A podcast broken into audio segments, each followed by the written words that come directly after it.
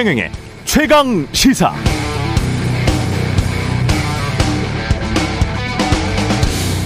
네, 어떤 신문사가 있었습니다. 땡땡 그룹에 대한 비판이 들어있는 기사를 썼어요. 특히 IT 업종을 주로 취재 보도하고 그 업계로부터 광고를 많이 받았던 이 신문사로서는 큰 용기가 필요했습니다. 보도 이후 어떻게 됐느냐? 이른바 광고 탄압이 들어왔습니다. 물론 광고주인 대기업은 이건 광고 탄압이 아니다. 정상적인 집행일 뿐이다라고 주장했습니다. 자신들 비판했다고 광고 빼고 언론 자유 탄압한다. 언론사 길들이게 한다는 사회적 지탄은 또 듣기 싫었던 것이죠. 그러나 분명 명확한 의도가 있어 보였습니다. 회사 내부는 현실에 순응할 수밖에 없다는 쪽과 아니다. 그래도 언론의 독립 자유를 지켜야 한다는 쪽으로 분열됐습니다. 광고 탄압이 오래되자 현실 순응파가 자연스럽게 득세를 했고 편집국장은 갈렸습니다. 관련 기사를 보도했던 팀장, 기자 등은 환멸을 느끼고 그 회사를 떠났죠. 10여 년 전 실제 있었던 일인데요. 요즘 사내외 논란을 보면서 문득 이 신문사의 기자들이 떠오르네요. 네, 안녕하십니까. 6월 22일 세상에 이익이 되는 방송 최경련의 최강시사 출발합니다. 저는 KBS 최경련 기자고요. 최경련의 최강시사 유튜브로도 실시간 방송합니다. 문자 자면은 짧은 문자 50원, 기본자 100원이 드는 샵 9730 홍어풀 무료고요. KBS 일라디오 채널 정치 경제 사회문화 등 다양한 명품 콘텐츠가 있습니다. 구독과 좋아요, 댓글 많이 부탁드립니다. 오늘 최강시사 국민의힘 윤상현 의원, 민주당 박용진 의원, 김용태, 장경태, 태태 브라더스와 함께하는 젊은 토론 준비되어 있습니다.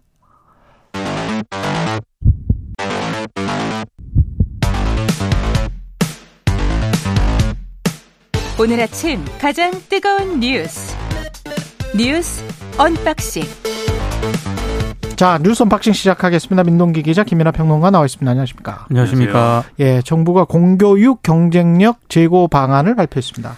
공교육 경쟁력을 높이기 위해서 자율형 사립고, 외국어고, 국제고를 존치하기로 했습니다. 아, 자사고 외고 국제고를 이번 방안에서 존치하기로 이제 교육부가 공식화했는데요. 예.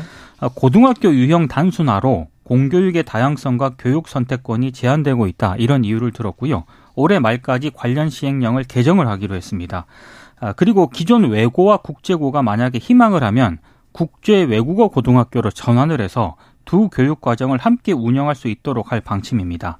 아, 그런데 지금 자사 외고 국제고 같은 경우에는 그동안 사교육을 유발하는 요인이다 이렇게 지적을 그렇죠. 받아왔었는데 네. 정부의 사교육 비용 경감 기조와 충돌할 수밖에 없다라는 그런 반론도 좀 제기가 되고 있습니다. 또 학생들의 기초학력을 책임지기 위해서 초등학교 3학년하고요 중학교 1학년을 맞춤 학습을 지원하겠다라고 밝혔는데 현재 학교나 학생이 자율적으로 학업 성취도 평가에 참여를 하고 있거든요. 그런데 지금 교육부 방침은 초등학교 3학년하고 중학교 1학년은 전체 학생이 참여하도록 시도교육청에 적극적으로 권고한다는 건데요. 어, 전수 참여 여부는 이게 시도 교육감이 결정을 하지만 교육부가 시도 교육청에 대한 평가도 하고요. 학습 지원 담당 교원 배정에 이걸 반영하기로 했거든요. 이렇게 되면은 사실상 대부분의 교육청이 전수 평가를 실시할 수밖에 없는 그런 상황입니다. 그래서 일각에서는 자율 평가가 아니라 어, 전수 평가가 되는 데다가 공개 범위도 굉장히 크기 때문에 과거 그 일제고사 있지 않습니까? 예. 그 일제고사가 사실상 부활하는 것이다라는 지적도 나오고 있습니다. 음. 지금 이제 이 일련의 이제 어, 대책은 어, 이주호 부총리가 이 얘기한 한마디에 사실은 뭐랄까요 어떤 철학적 배경이 다 이제 드러난다고 봅니다. 획일적 평등주의에 기반을 둔 교육 정책으로 공교육 질은 전반적으로 하락했다 이렇게 얘기를 했는데 획일적 평등주의였다. 그렇죠. 그러니까 뒤집어 얘기하면 이제 획일적 평등주의 하지 말고 경쟁을 강화해서 음. 이 정말 공부 잘하고 능력 있는 학생은 더 좋은 학교, 어, 더 어떤 높은 어떤 단위에 있는 그러한 어떤 어, 이 교육을 받게 하고 그렇지 않은 학생들은 또 거기에 맞는 교육을 받게 하자 뭐 이런 취지잖아요, 지금. 예. 그래서 이런 것하고 이런 이제 철학적 배경이 있는 것으로 보이고 이 철학적 배경을 이제 전제하면은 나름대로 일관성 있는 얘기인 것 같아요. 다만 그러면 그러한 일관성과 지금 말씀하신 사교육비를 경감하겠다라고 하는 최근에 이 정부의 어떤 스탠스하고는 충돌합니다. 왜냐하면은 지금 외국어고 국제고 이걸 국제 외국어고로 사실상 통합을 하고 전국 단위 자사고 뭐 이런 것들도 다 이제 유지를 하고 이렇게 되면은 당연히 중학생 시절부터 이 자사고라든가 이런 좋은 학교 가려고 하는 경쟁이 강화되는 것이고 그 경쟁이 똑같은 교육을 받아야 되는 중학교라는 공교육 내에서 해소가 안 될 거 아닙니까? 그럼 당연히 그때부터 사교육 받는 것이고 이런 이제 겨, 결과가 이어지는 것이고 실제로 사실은 대학 들어가서도 사교육 받아요. 그렇죠. 그렇죠. 대학 들어가서도 사교육 엄청 받거든요. 토익, 토플 학원 다니고 거의 심지어는 영교과, 영어 교육과를 다니는 학생들도 어 그 학원에 다닙니다. 영어 학원에 다녀요. 학원 안 다니는 아마 대학생들 찾아보기 어려울 예. 걸요.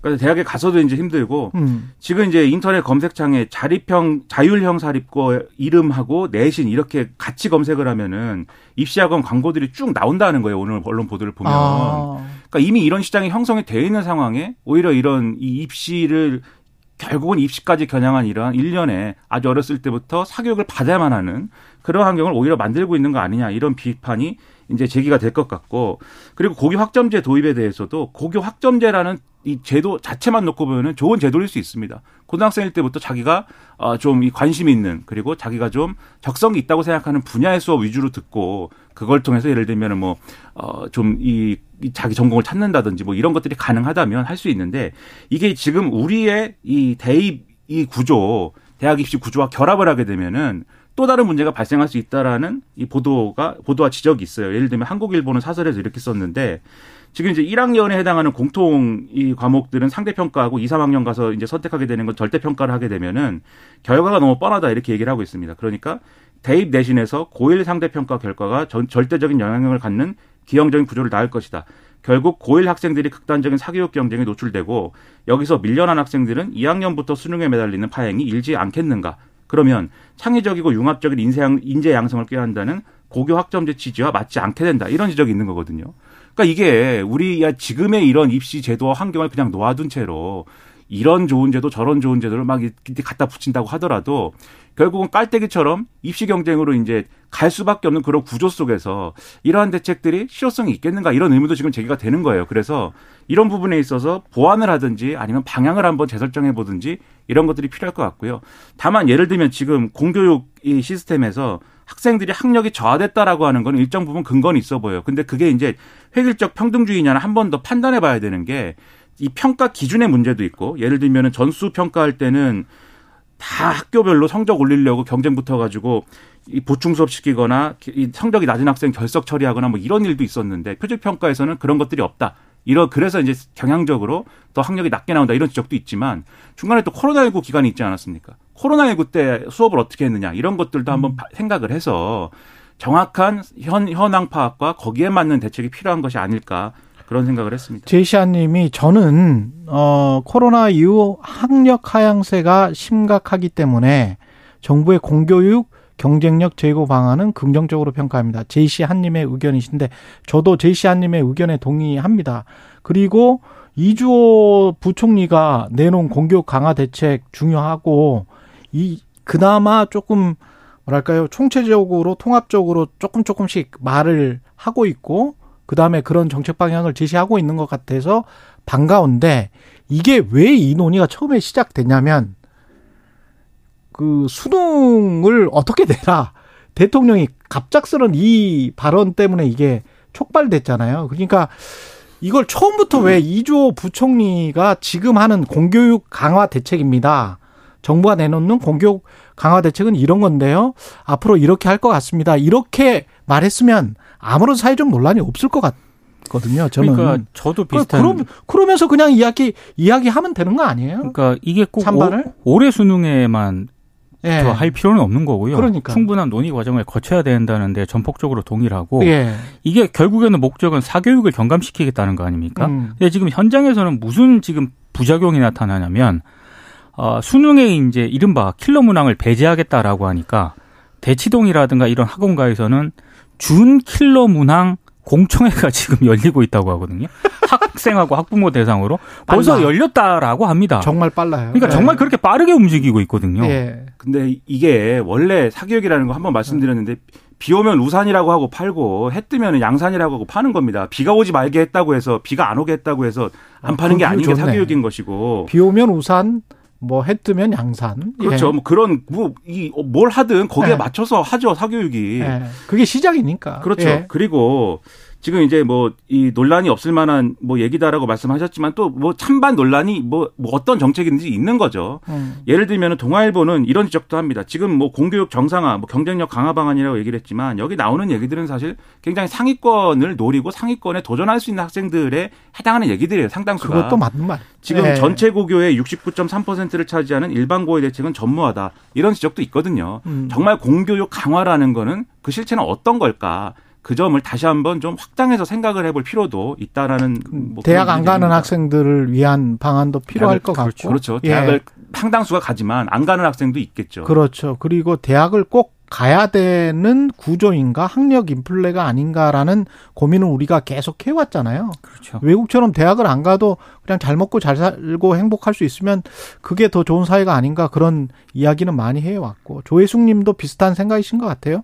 우리는 공부를 왜 하는가라는 원론적인 문제를 생각하게 됩니다. 시험, 수능 보기 위해서, 대학 가기 위해 공부하는 건 아니잖아요. 멀리 넓게 봤으면 좋겠습니다. 예, 좋은 지적이시고요. 윤석열 대통령 그 파리 이니셔티브를 제안했습니다. 글로벌 차원의 디지털 질서 규범 관련한 구체적인 원칙을 담은 그런 내용인데요. 디지털은 인간의 자유를 확대하는 데 기여해야 하고 자유를 억압해서 억압하는 데 사용되어서는 안 된다 이런 내용입니다. 특히 디지털 질서 규범 확립을 위한 국제기구 설치도 제안을 했는데요. 현재 각국마다 AI 관련 법 제도를 만들고는 있지만 글로벌 차원의 규범이 필요하다 이런 취지였습니다. 아, 그리고 디지털 리터러시 교육이 필수라는 점도 강조를 했고요. 공공재인 디지털 데이터 정보는 누구에게나 공정한 접근과 기회의 균등이 보장되어야 한다 이런 점도 지적을 했습니다. 아, 그리고 이어서 파리 시내 호텔에서 유럽 지역 투자 신고식에도 윤 대통령이 참석을 했는데 음. 한국의 대규모 투자를 결정한 기업 관계자들을 만나서 감사 인사를 전했습니다. 그러니까 앞으로 이제 이 디지털이라든가 AI라든가 이런 분야에 대해서 여러 가지 우려가 이미 제기가 되고 있는 상황이죠. 그러니까 정치적인 문제와 엮여가지고 뭐 가짜 뉴스가 만들어진다 뭐 이런 지적도 있고 그리고 뭐 이게 꼭 정치적인 문제와 엮이지 않더라도 시장에 상당한 영향을 미칠 수 있는 그러한 정보들이 생산되고 있는 게 또 현실입니다. 그렇다고 하면은 근데 그런 동시에 또 각국은 이 AI와 관련된 어떤 기술이라든가 이런 것들을 개발하기 위해서 각국의 산업을 또 지원하고 뭐 이러고 있지 않습니까? 지금 이제 미중 간의 갈등의 소재가 되는 반도체라든가 이런 것들도 지난번에 엔비디아 얘기했는데 원래는 이제 그 AI와 큰 관련이 없어 보이는 그러한 산업들도 이제는 AI를 전제하고 그 개발을 전제하고 움직이고 있기 때문에 이러한 규범을 국제적으로 어떻게 만들 것이냐라든지 그리고 이런 현상에 각국이 어떻게 대응할 것이라고 하는 데 있어서의 표준을 만드는 거는 굉장히 중요한 의제가 되겠죠. 그래서 그러한 의제에 우리가 뭔가 앞장서 가지고 만듭시다라고 하는 건 굉장히 중요한 어떤 문제라고 보고요. 대통령이 이러한 좋은 의제를 얘기를 했으면 우리나라에 있는 정치도 국내적으로도 이러한 좋은 의제를 뒷받침하기 위한 그러한 행위를 해야 됩니다. 우리 우리 정치 그다음에 뭐 전 세계 마찬가지인데 정치가 문제가 AI가 없어도 그렇게들 가짜 뉴스를 많이 만들어내고 그렇게들 오늘 그럴 듯하지만 내일 되면 틀릴 얘기들을 그렇게들 하지 않습니까? 그런 생각도 한 번쯤 해보자 그런 생각이 들었습니다.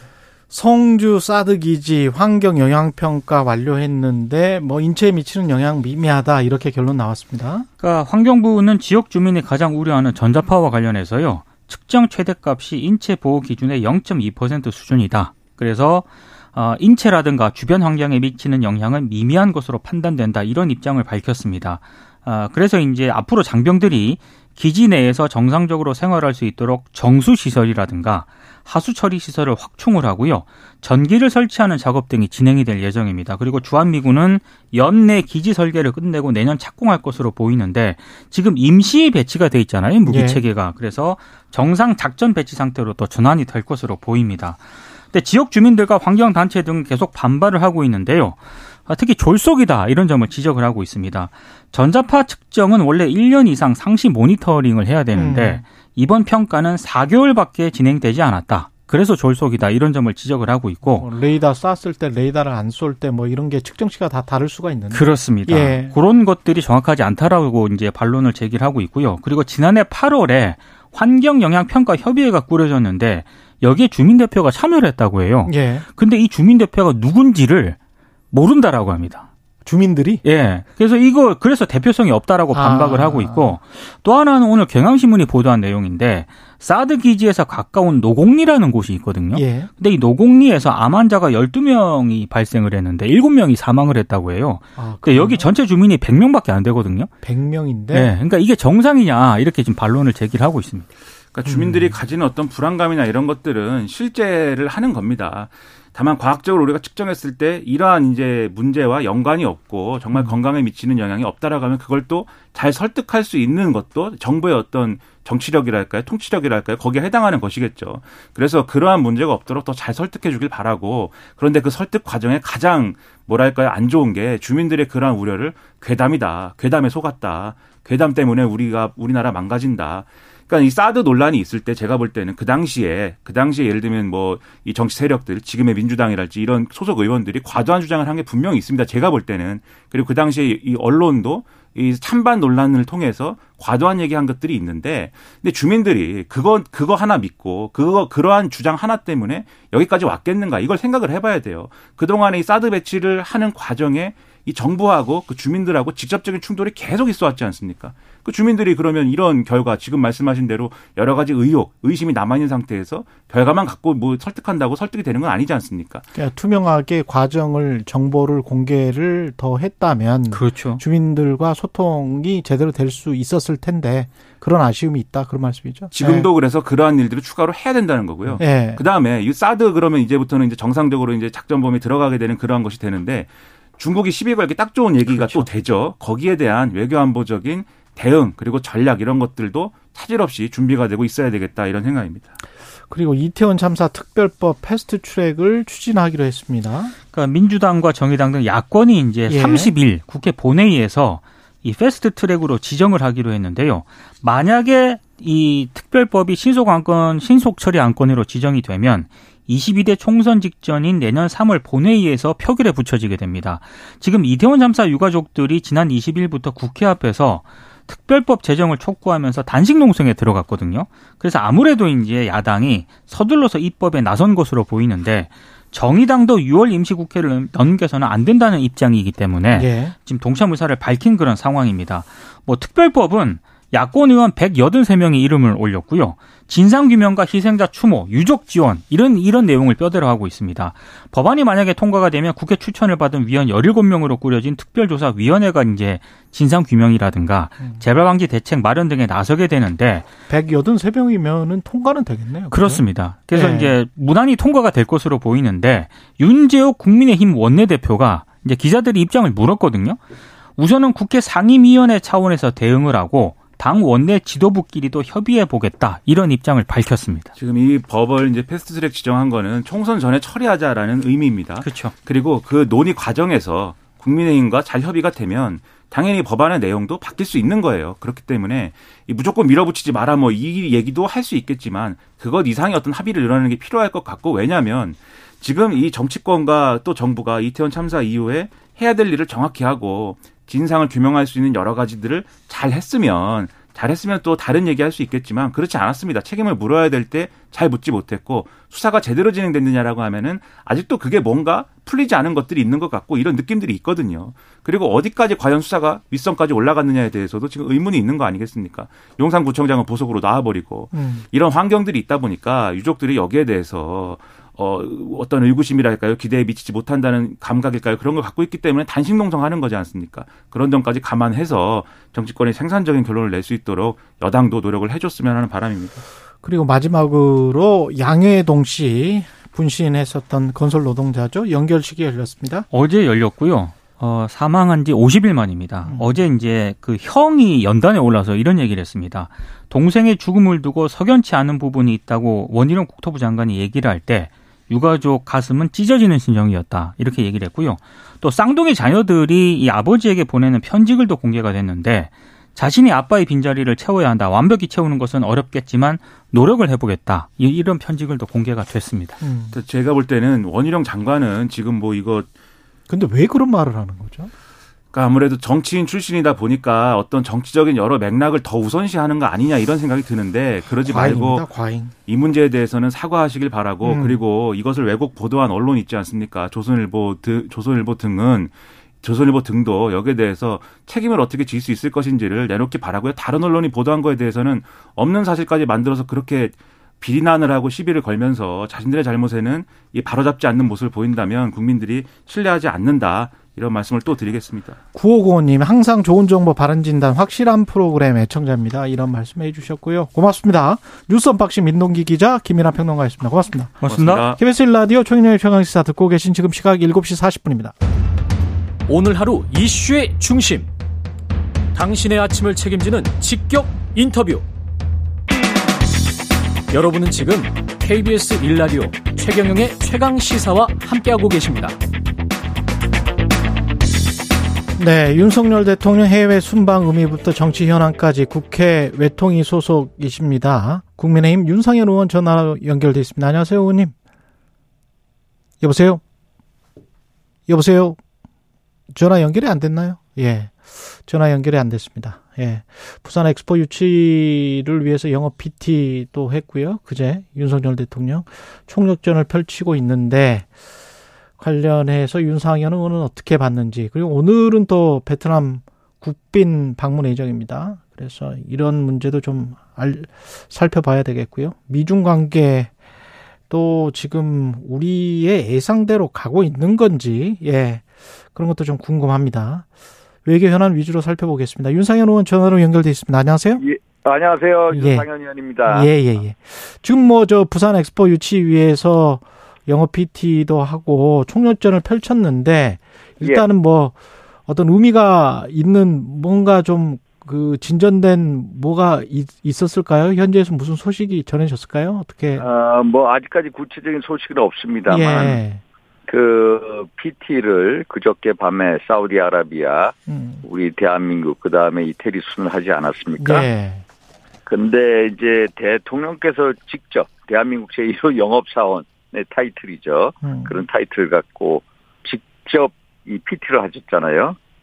근데 이게 세계 박람회가 1851년부터 시작해서 요번에 172번째입니다. 그렇죠. 예. 그래서 이 국가 원수가 직접 PT에 참여하는 경우가 거의 없었습니다. 음. 그만큼 열정과 이제 어떤 진정성을 보여주셨는데 예. 현재 179개국인데 사우디 가 뭐라고 얘기하면 70여 개국이 지지를 선언을 했다라고 합니다. 이미 예. 이미 예. 사우디로.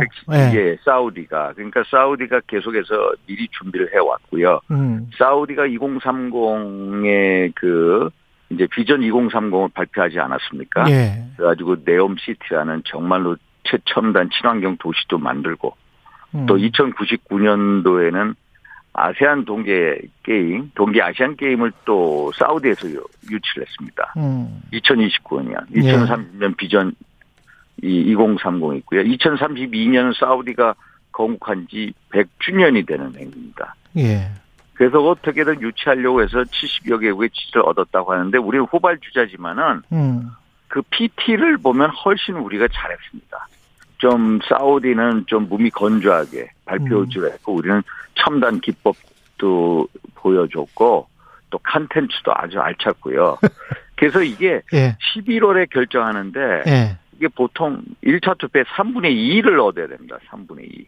아, 뭐 2차 투표까지 만약 3분의 2 못 얻으면 2차 못 투표까지. 얻으면 결선으로 갑니다. 아, 비- 어 그렇구나. 120표 이상을 얻어야 됩니다. 그럼 결선으로 갈 그러니까 가능성도 높, 결선으로 갈 가능성이 아주 높습니다. 높네. 아마 사우디 1등 우리가 2등 아마 예. 우리 이 결선으로 가죠. 그때는 뒤집어질 수가 있습니다. 그렇군요. 제가 걱정했던 것도 사실은 예. 아니 179개국이라 하면 대충 이렇게 보면 중동은 아무래도 사우디 편일 거고 중동 예, 예. 옆에 있는 아프리카 그다음에 예. 중국이랑 요새 사우디가 가깝기 때문에 그렇죠. 중국한테 도움 많이 받은 아프리카나 남미 쪽이 좀 흔들릴 거고 그- 맞습니다. 그러면 이제 한국하고 이탈리아가 유럽 쪽을 하는데 유럽 쪽에 또 이탈리아가 있기 때문에 맞, 맞습니다. 갈라먹 갈라먹을 가능성이 있단 말이죠. 마, 맞습니다. 그렇죠. 그리고 지, 금 예. 이게 엑스포가요. 2020년 두바이가 있고요. 예. 2025년대 오사카가 합니다. 예. 그리고 2030 우리가 하고 음, 그 다음에 2035년에 중국이 하려고 그러거든요. 그렇죠. 예.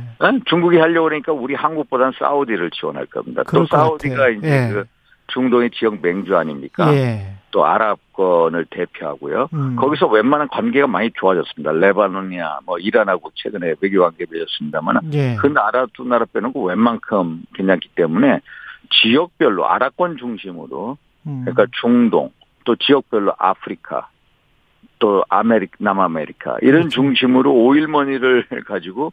표를 획득하려고 하고 있다. 이거에 음. 맞싸우는데 만약에 결선에서 이탈리아를 제끼면은 예. 유럽 쪽이 말씀하신 대로 예. 유럽 쪽을 우리가 우리가 한꺼번에 가지고 올 수 있으니까 그 예, 전략이군요. 뒤집어줄 예. 수가, 예, 뒤집어줄 수가 있습니다. 예. 알겠습니다. 기대를 해보고요. 베트남 국빈 방문 예정인데 베트남에서는 현안이 뭘까요? 베트남에는 중요한 게 결국은 이제 경제입니다. 음. 경제. 예. 그러니까 베트남하고 외교관계 수립한 게 한 31년 됐거든요. 예.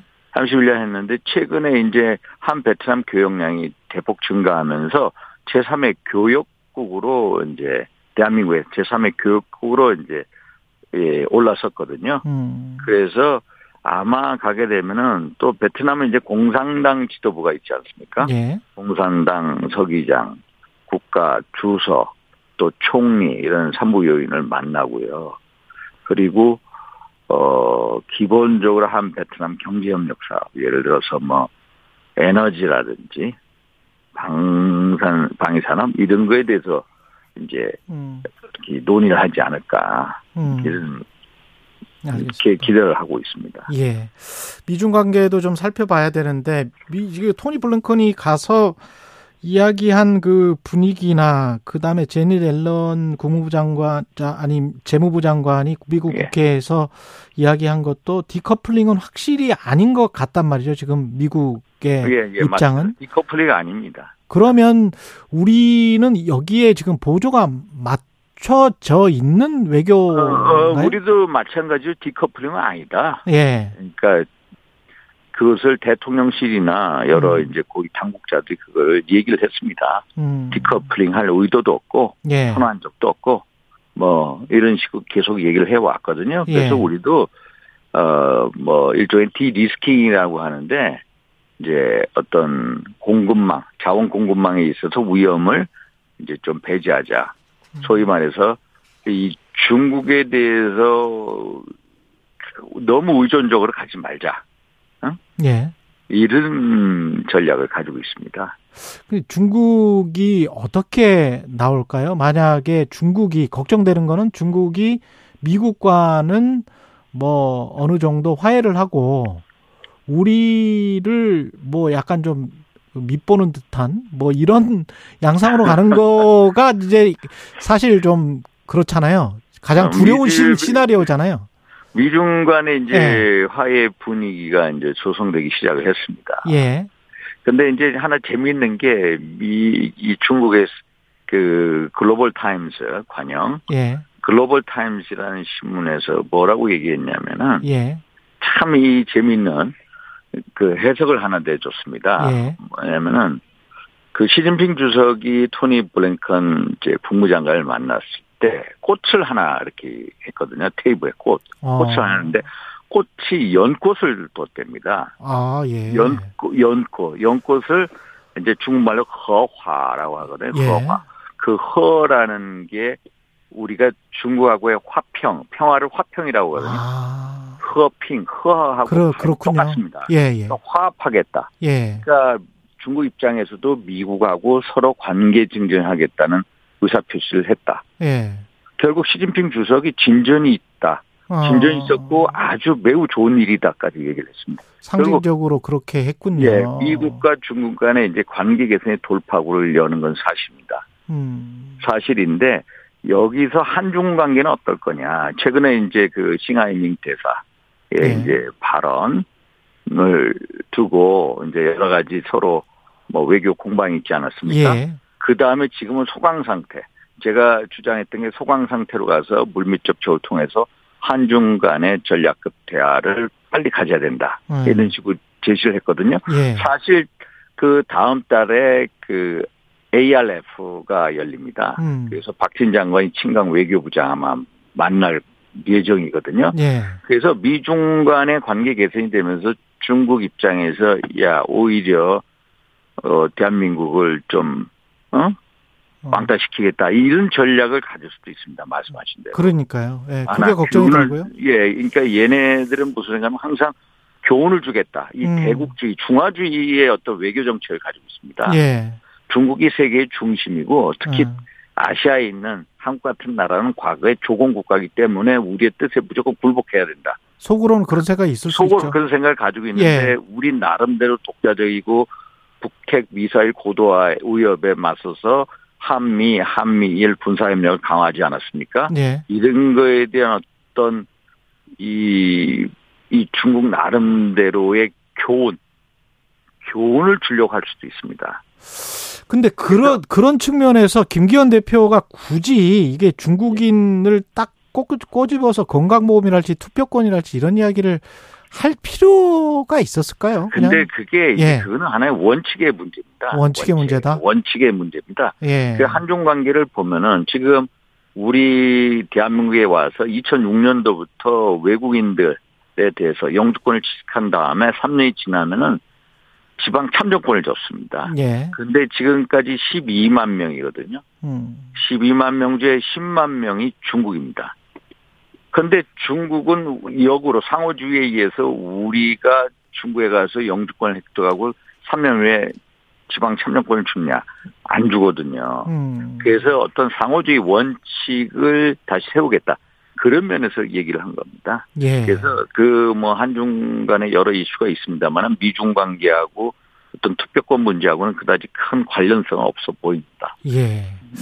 그리고 공교육 강화 방안이랄지 이런 거는 뭐 국민 대부분이 다 참 뭐랄까요 찬성하실 것 같은데 예, 예. 그뭐 이렇게 논란이 수능이 쉽냐 어렵냐 거기서부터 시작해서 좀 혼란이 있었고 근데 예. 이 가다가 사교육 카르텔 이야기 나오고 이제 초과 이익은 범죄다 이렇게 예. 이철규 총장이 말씀하셨던데 이거는 기존의 뭐랄까요 자본주의 수호라고 할 수 있는 보수 정당의 입장하고는 약간 좀 다른 어감으로 들리기는 합니다만은 예. 아니 엉뚱하게 강사 소득 문제로 변질이 됐습니다. 예. 사실 이게 이제 쉬운 수능 난이도 문제가 아니거든요. 예. 대통령의 발언은 물론 작년부터 올 초 거쳐서 최근에 6월 15일 날 말씀하신 게 공교육 교육 과정에서 킬러 문항을 배제하고 분별력을 갖는 공정한 수능을 시행을 해라라는 뜻이거든요. 음. 근데 그게 킬러 문항을 배제하라고 하니까 일선 현장에서는 쉬운 수능 난이도 조절 같이 됐습니다. 이제 음. 그게 이제 잘못됐는데 그래서 킬러 문항이 결국 사교육의 이콘 카르텔하고 뭔가 뭐 연관이 돼 있다. 그러다 보니까 사교육하는 이제 뭐 이런 일타 강사들 예. 돈 많이 버는 사람들에 대해서 범죄다. 근데 이거는 본말 이게 이제 뭐가 좀 이상한 문제의 본질이 아니거든요. 예. 그리고 자기가 세금 내고 적법한 경제 활동으로 돈번 그렇죠. 거에 대해서는 누가 뭐라고 합니까? 예. 자본사에서 그렇죠. 그건 뭐 범죄다 이렇게 얘기할 게 아니고 이거는 예. 문제의 본질이 아니라는 겁니다. 대한민국의 대통령으로서 공교육을 정상화시키겠다. 사교육이 음. 절감하겠다. 공교육을 바로 세우겠다는 대통령의 의지를 나타내신 그, 거거든요. 그, 그 차원이죠. 예. 예, 그래서 그런 식으로 흘러갈 게 아니라는 겁니다. 예. 응? 결국 본말이 이제 전도돼 버린 그런 경우. 예, 알겠습니다. 예. 여기까지 듣겠습니다. 고맙습니다. 예, 예. 국민의힘 윤상현 의원이었습니다. KBS 1라디오 최경련의 최강사 1부는 여기까지고요. 잠시 2부에서는 박용진 민주당 의원 그리고 한 번 더 뉴스 젊은 토론 준비되어 있습니다.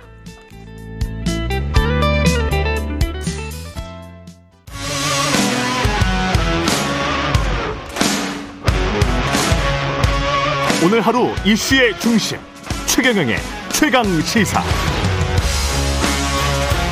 네, 최근 감사원이 공개한 전현희 국민권익위원장 감사 결과 보고서와 관련해서 절차적 문제가 제기되면서 논란이 계속되고 있습니다. 법사위 소속의 더불어민주당 박용진 의원 나와 계십니다. 안녕하십니까? 예, 오랜만에 뵙습니다. 오랜만에 뵀는데 그동안에 법사위로 가셨네요. 제가 주로 정무위원회, 정무위. 예, 예. 그래서 주로 경제 분야, 그렇죠. 재벌 개혁 예. 이쪽에 많이 있었고 음. 한 2년 교육위원회 가 있었을 때 예. 유치원 3법 하고 그랬었는데 그랬죠. 예. 이번에 처음으로 저도 처음이에요 법사위는. 예. 예, 법사위에 가서 제 바램은 음, 이른바 법조 카르텔, 음. 네, 법조 기득권의 그 카르텔을 좀 깨는 데 역할을 해봐야 되겠다. 음. 그래서 이제 법조계의 삼성 이렇게들 얘기하는 김앤장이 예. 보여주고 있는 이상한 행태들, 음. 또 그저 법조인들, 법률인들끼리의 끼리끼리 음. 그래서 뭐 서로 뭐 제19 감싸기, 온정주의 예. 예, 그러는 속에서 돈 없고 힘 없고 빽 없는 사람들 그렇죠. 유전 문제가 돼 버리니까. 예, 오히려 이렇게 그 어, 두 번 죽이는 일들이 벌어지는 그렇죠. 사회거든요. 예. 그래서 뭐 법은 만인에게 평등해야 되는데 겨우 만 명한테만 평등하다고 하는 자조적인 세태를 좀 깰 수 있으면 좋겠어요. 네, 그렇게 해보겠습니다. 고 노회찬 의원이 하셨던 말씀 같아요. 맞습니다. 만 명에게만 평등하다. 네. 아주 유명한 어록입니다. 네. 법은 만 명에게 만 평등하다. 근데 그 사이에 예. 기득권 숫자가 더 늘어갔고요. 예. 몇만 명 되는 것 같아요. 아, 그렇죠. 지금은 한 5만 명에게 만 평등하다. 평등해진 건가? 뭐. 권경의 변호사 같은 경우도 사실은 이게 정직 1년이라는 게 일반 법률 소비자들, 일반 시민들은 납득하기 좀 힘들 것 어렵죠. 같긴 합니다. 예. 예. 일단 뭐 회복할 수 없는 손해를 입혔고요. 그렇죠. 아까 제가 말씀드린 것처럼 그 유족도 지금 우리를 두 번 죽였다 이렇게 표현하실 정도로 음. 억울해하고 계시잖아요. 그런데 이제 지금 어처구니 없는 이 구조는 어 징계를 받은 권경의 변호사가 음. 이의를 신청하지 않는 한 그대 이대로 그냥 어 징계가 확정되는 구조. 아, 그래요? 예, 이 이- 구조가? 예. 그러니까 사실은 억울한 사람이 항소하거나 억울한 사람이 그래야죠. 이의를 제기하면 그걸 받아들여서 다시 논의를 해야 되는데 예. 억울한 사람은 따로 있는데 징계받은 사람이 아니 난 이 정도 징계면 됐다고 얘기하는 경우는 그냥 넘어갈 수밖에 없는 이게 왜 그러느냐면 변협이 징계권을 갖게 됐거든요. 그렇죠. 그 전에 이제 법무부가 가지고 있었는데 변협 자체가 징계권을 변호사에 대한 징계권을 갖게 되니까 어, 이 권경의 변호사와 비슷한 사례, 이른바 성실 의무를 해태한 경우, 음. 어, 재판 엉망으로 한 그렇죠. 경우 누가 예. 봐도 예. 이런 경우가 그 문제 제기 사례의 거의 10%에 달합니다. 어. 9.1%에 달하는데 이런 경우에 사실상 손방망이 처벌에 불과했어요. 이유는 다들 아시는 것처럼 아까 말씀드린 법조 기득권 카르텔. 음. 자기들끼리 봐주는 거죠. 예. 어, 뭐 이제 온정주의로 제19 감싸기를 하고 손방망이 처벌로 끝나게 되니까 예. 이렇게 되면 우리 국민들만 음. 혹은 그 선량한 피해자들이 오히려 더 어, 그 변호사들에 의해서 농락되고 힘들어지는데 이 구조를 좀 깨야 되겠다는 생각입니다. 관련 법안을 개정하려고 하는 움직임도 있습니까? 주- 준비 중인 거 예, 있습니까? 변호사 징계와 관련해서 어 일단 제일 세게 만일에 이거를 한다 그러면 그 변호사 징계권을 아예 없애고 변협의 네. 징계권을 아예 없애고 어. 어, 그 법무부가 다시 회수해 가는 거. 이런 과거처럼? 게, 예, 이런 게 있을 수 있겠죠. 예. 그러나 사실은 모든 직역이 다 음. 그 자체 어떤 뭐 그 징계 이런 뭐, 사- 뭐 어떤 정화 과정 이런 것들은 가지고 있으니까 그게 원래 이제 근대 사회에서 협회라는 그 제도 문화의 핵심이죠, 핵심. 예, 자, 예. 자체적인 어떤 자율적 징계. 윤리. 그렇죠. 예. 이- 있는 거죠. 예. 이 부분에 대해서는 유지를 하되 음. 지금처럼 징계 결정을 그냥 의무 그냥 보고하는 의무. 우리 이렇게 징계했어요라고 끝나는 게 아니라 예. 이와 관련해서 오히려 법무부가 어 이거는 법령에도 안 맞고 사회 통념에도 안 맞고 음. 이렇게 된다라고 하면 그거를 좀 어, 법무부가 좀 다시 징계를 하든지 스스로 징계권을 법무부 징계위원회가 있거든요. 음. 그리 가지고 올 수 있도록 하는 것 내용으로 좀 넣어야 될 것 같고요. 예. 두 번째로는 법 변협의 징계위원회에 그 이른바 외부자들 이 음. 더 들어가야 된다고 생각을 합니다. 아, 외부자들이 더 들어가야 예, 된다. 이번에 권경희 변호사 건과 관련해서도 외부 인사는 음. 어, 보다 더 강한 징계를 요구를 했어요. 아, 그랬군요. 어, 그런데 예, 내부 인사들인 법조인들, 법, 법조인들. 법조 카르텔이라고 예. 표현하는 그 영향력하에 있는 사람들은 아 이거 뭐 어, 음. 경징계로 해야 된다 이렇게 해서 음. 1년으로 끝났는데 그들에게는 또 중징계였을 거예요. 그게. 뭐 그랬을 보니까, 수 있습니다만 보니까 역사적으로 보니까 1년은 꽤 크더라고. 국민들로서는 뭐 놀라운 일인 게 그렇죠. 아까 말씀드린 것처럼 그런 성실 의무를 해태한 변호사들이 많았는데도 불구하고 주로 견책주의로 끝났다. 음. 이러니까 더 황당하죠. 그렇죠. 권경희 변호사가 중징계로 받아들여진다. 그 내부에서는 어. 이거 자체가 더 황당한 오히려 그 대한민국이라고 하는 상식의 나라에서 살질 않고 그렇죠. 그냥 법조인이라고 하는 음. 그들만의 세상에 살고 있다 이런 생각입니다. 예. 그리고 감사원 같은 경우는 아 감사원님. 예. 이게 그러니까 그 주시민 조은석 감사위원이라는 분이 있는데 예. 감사 결과 보고서가 공개됐는데 이게 본인은 이 보고서를 열람하지도 않았는데 이미 승인한 것으로 처리가 돼서 공개됐더라. 네. 이거예요? 황당하죠. 그러면 이, 이 사람이 주심이면 주택에 심판한다는 분이 예, 예. 감사위원회 주심이 아니 내가 보고서를 열람하지도 않았는데 감사 결과 보고서가 이미 공개가 돼 버렸어? 이게, 원래는 이, 런 일이 있을 수가 있어요? 그 프로세스가 그렇다는 거 아니에요?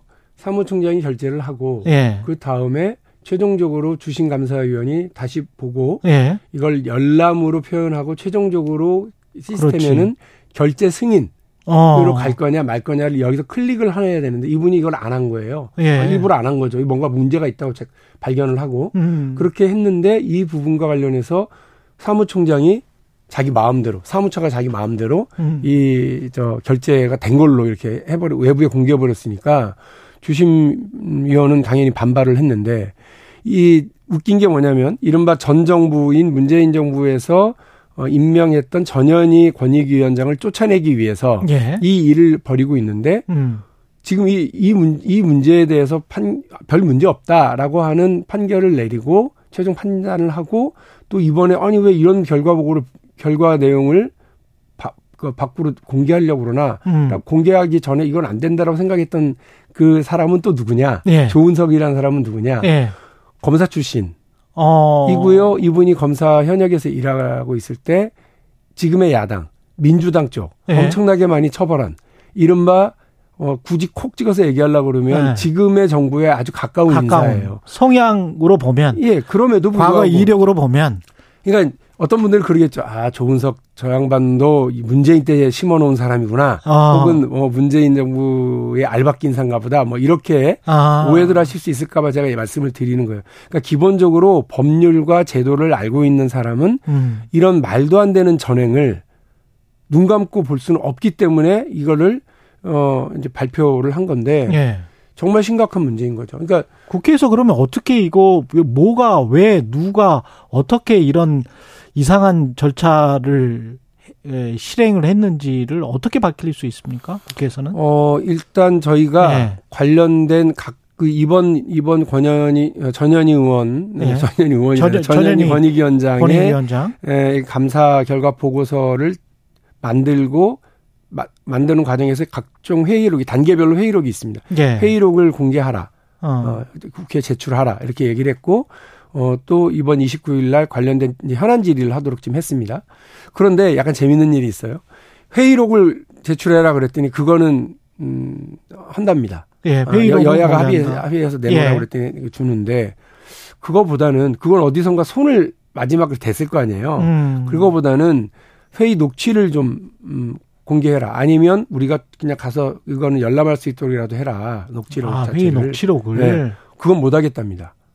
그리고 더, 더 웃긴 건 예. 문제가 되고 있는 조은석 감사위원과 예. 어, 유병호 사무총장을 둘이 지금 대립하고 있으니 그렇죠. 둘다 어, 둘의 주장이 지금 다르니까. 29일, 예. 법, 우리 법사위 전체 회의에 출석하여 우리가 질의할 수 있도록 하라. 이 죽어도 못 하겠답니다.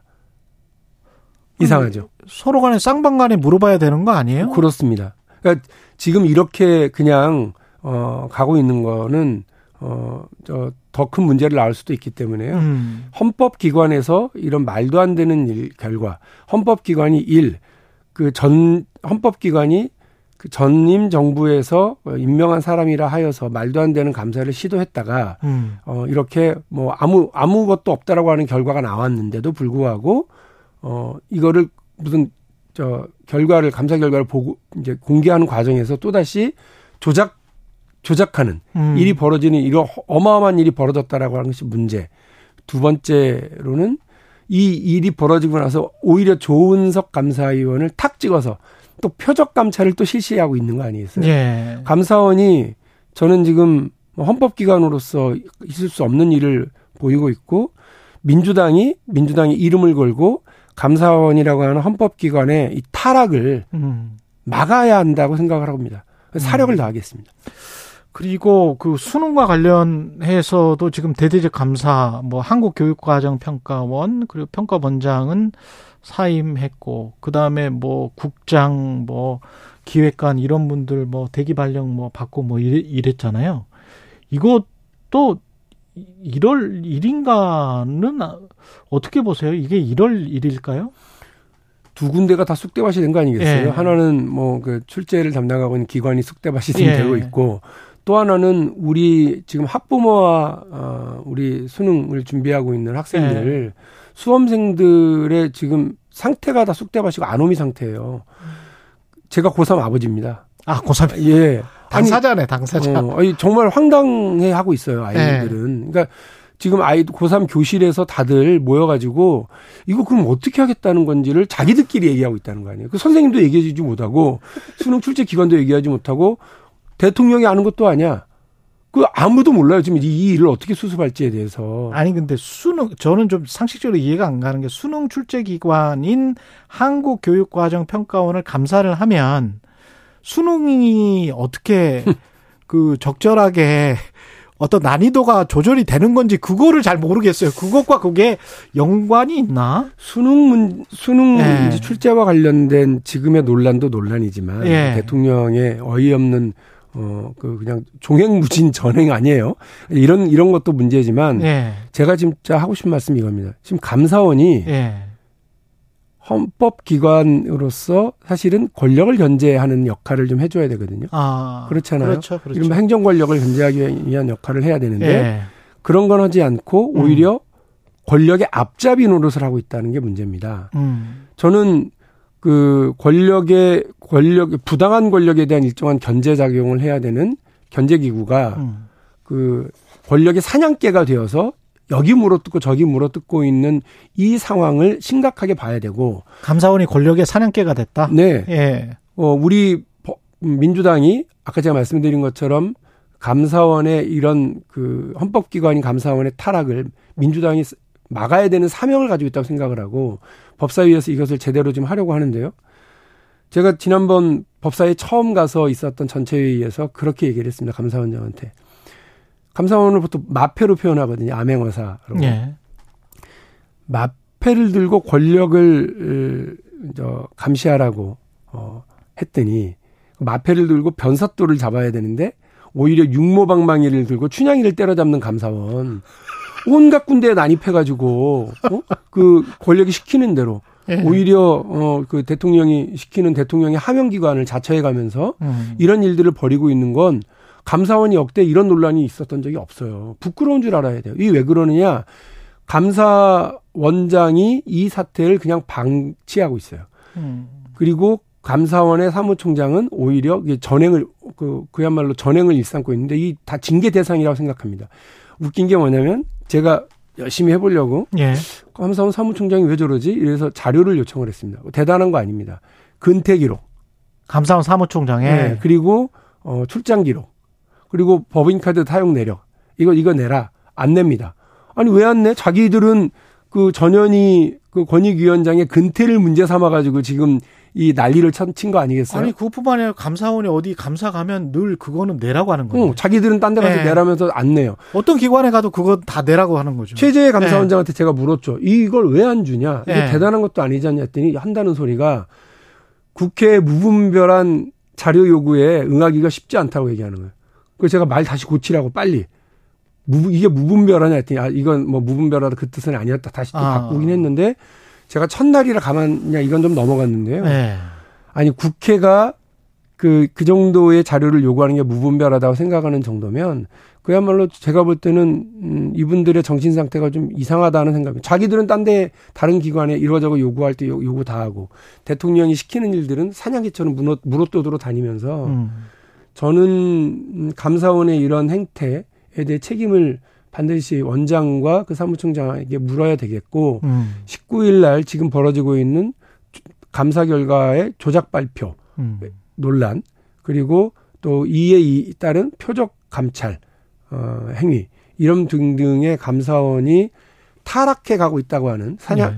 뭐 권력의 사냥개로 타락해 가고 있다고 하는 상황을 어, 명확하게 국민들 앞에 드러내기 위한 노력을 좀 해보겠습니다. 예. 그리고 법사이시니까 최근에 여당이 이제 대법관들 대법원에 관해서 공격을 하는 게 노란봉투법 취지와 연결되는 판결이 하나 있었는데 불법정의에 참여한 현대차 쪽일 겁니다. 노조원들의 손해배상 책임 정도를 개별적으로 개인적으로 따져서 묻겠다. 네. 그게 맞다. 예. 그렇게 하니까 이제 김기현 대표는 법관 자격이 없다. 가해자 피해자 구분조차 못한다. 뭐 이- 이렇게 비판을 했는데 그러니까 이제 대법원이 법원 행정처장 명의로 이례적으로 입장문을 냈어요. 사법권 독립을 훼손할 수 있다. 이거는 그 과정은 어떻게 보시는 거고 왜 이렇게 집권 여당은 여기에 관해서 강하게 이야기를 하는 걸까요? 법원 행정처장의 입장문은 음. 뭐 겉으로는 점잖았는데 예. 그 속뜻은 작작 좀 해라는 것 아니겠어요? 작작 좀 해라. 예. 예. 그 김기현 대표가 이른바 판사 출신 아닙니까? 그렇죠. 예. 우리가 우리가 설마 그런 일 그런 분이 그런 짧게 하셨죠, 짧게. 예. 예. 그러, 그러겠냐고 생각하시겠습니다. 예. 판사 출신이세요. 예. 그런데 저렇게 물- 몰지각한 얘기를 하시고 예. 민주당에서 그 사, 사법부의 판결에 대해서 불만을 터뜨리거나 이러면 개별적으로 예. 화구에 오르면 사법부 판결을 존중하라 이렇게 하던 그렇죠. 어, 여당이 예. 저게 지금 뭐 하는 짓인가 싶습니다. 왜 그러겠어요? 이른바 노란봉투법이 지금 그, 저, 거부권을 할 거냐 말 거냐에 음. 지금 최종적으로 좀 되어 있는 상황 아니겠습니까? 예. 그, 그런데 이 노란봉투법 때문에 뭐 대법원이 이렇게 한 게 아니고요. 예. 이미 2006년도에 그렇죠. 똑같은 내용의 판결이 있었고 음. 그 판결의 연장선상에서 지금의 판결이 나온 겁니다. 예. 파업에 의한 손실을 개별적으로 따져서 참여 정도와 책임 정도에 따라서 물어야지 음. 무조건 단순 노무 제공을 거부했다는 이유로 파업을 했다는 이유만으로 모든 그 개별. 노동자들에게 하는 예. 것은 말이 안 되는 예. 이- 일이거든요. 그럼 사법부가 오히려 합리적으로 판단한 거라고 저는 보는데 음. 그 부분에 대해서 저렇게 어 비합리적으로 판사 출신이 대법원을 물어뜯는 이런 말도 안 되는 일을 저, 집권 여당이 하고 있는 거예요. 음. 사회 전체의 안정성을 기해야 되는 집권 여당이 오히려 그 무슨 소수 그것도 국수수 야당이 해도 비판받아야 될 그런 행태를 보이니 대법원의 그 법원 행정처장이 음. 작작 좀 해라 아, 이렇게 한 것 아니겠습니까? 예. 그 유의하셔야 될 문제라고 보고요. 예. 아까도 말씀드렸습니다만 이런 문제가 다 어떻게 보면 법적 카르텔 음. 자기들끼리만 하는 음. 그런 게 좀 있고요. 어, 그 법무부도 마찬가지예요. 아까 우리 저, 그, 그 변호사 징계권 관련해서 음. 얘기를 했었는데 변호사 징계권과 관련해서 법무부가 감독권을 행사할 수 있습니다. 어. 예. 근데 웃긴 건 그 변협이요. 예. 변협이 로톡. 어. 다들 아시겠습니다만 이른바 그 변호사들의 정보를 제공하는 맞아요. 일- 일종의 그 예. 혁- 뭐 일종의 음. 혁신이죠. 음. 어, 그런 기업, 혁신 기업이 나타나서 그걸 핸들 많은 한 2,400만 명의 이용자들이 있었었는데 예. 지금 거의 이게 좀 망하게 생겼어요. 그랬죠. 왜 그러냐면 로톡에 참여했던 변호사를 변협이 징계했기 때문에 그렇습니다. 자신들의 기득권을 지키기 위한 징계를 했는데 박범계 법무부 장관 시절에 징계 절차가 들어가면 음. 반드시 이건 감, 감독권 행사하겠다고 해서 했고 헌재도 로톡 손을 들어줬고 공정위도 로톡 손을 들어줬어요. 음. 변협이 잘못하고 있다라고 하는 거예요. 그렇죠. 그런데 지금은 로톡을 변호사들을 징계했는데 법무부가 아무런 행, 활동을 안 합니다. 로또는 거의 망해버렸고. 예, 징계권을 행, 뭐 관련해서 어저 징계를 당 이번에 이번에는 로톡이 징계를 당했잖아요. 음. 변호사들이 그렇죠. 로톡에 참여한 변호사들이 그러니까 징계를 받은 사람들이 이의를 신청해서 법무부가 이거를 판단하도록 돼 있어요. 결국 이익 지키기 아니냐. 그렇죠. 그러니까 한동훈 법무부 아니라. 장관도 네. 역시 마찬가지로 사법 카르텔의 한 구성원이 돼서 음. 법 사법 카르텔, 법적 카르텔의 이익을 옹호하는 기득권 집단으로 지금 전락해가고 있는 것 아니냐라고 하는 지금의 법무부에도 강력한 경고를 좀 보내겠습니다. 한 가지만 그 저 시간이 거의 다 됐는데 민주당 혁신은 잘 될 것 같습니까? 어떻게 보세요? 지켜봐야죠. 지켜봐야 이제, 된다. 이제 뭐 시작이니까요. 예. 여러 가지 우려도 뭐 있고 그런데요. 어, 일단 그 뭐 혁신위원회가 뭐 그 대단한 음. 건 아니에요. 그러니까 음. 최고위원회가 어, 당에 설치하는 음. 그뭐 하나의 특별 기구니까 예. 특별 기구로서 당에 어, 왜 연속적인 패배를 했는지 그리고 지금도 왜 국민들의 신뢰를 얻고 있지 못한지에 대해서 잘 진단하고 음. 거기에 대한 해법을 좀 제시해 주는 조언을 해 주는 일종의 기구니까요. 음. 그 기구가 그런 역할을 잘 해주기를 뭐 기대합니다. 알겠습니다. 여기까지 듣겠습니다. 민주당 박용진 의원이었습니다. 고맙습니다. 네, 감사합니다. 여러분은 지금 KBS 1라디오 최경영의 최강 시사와 함께하고 계십니다.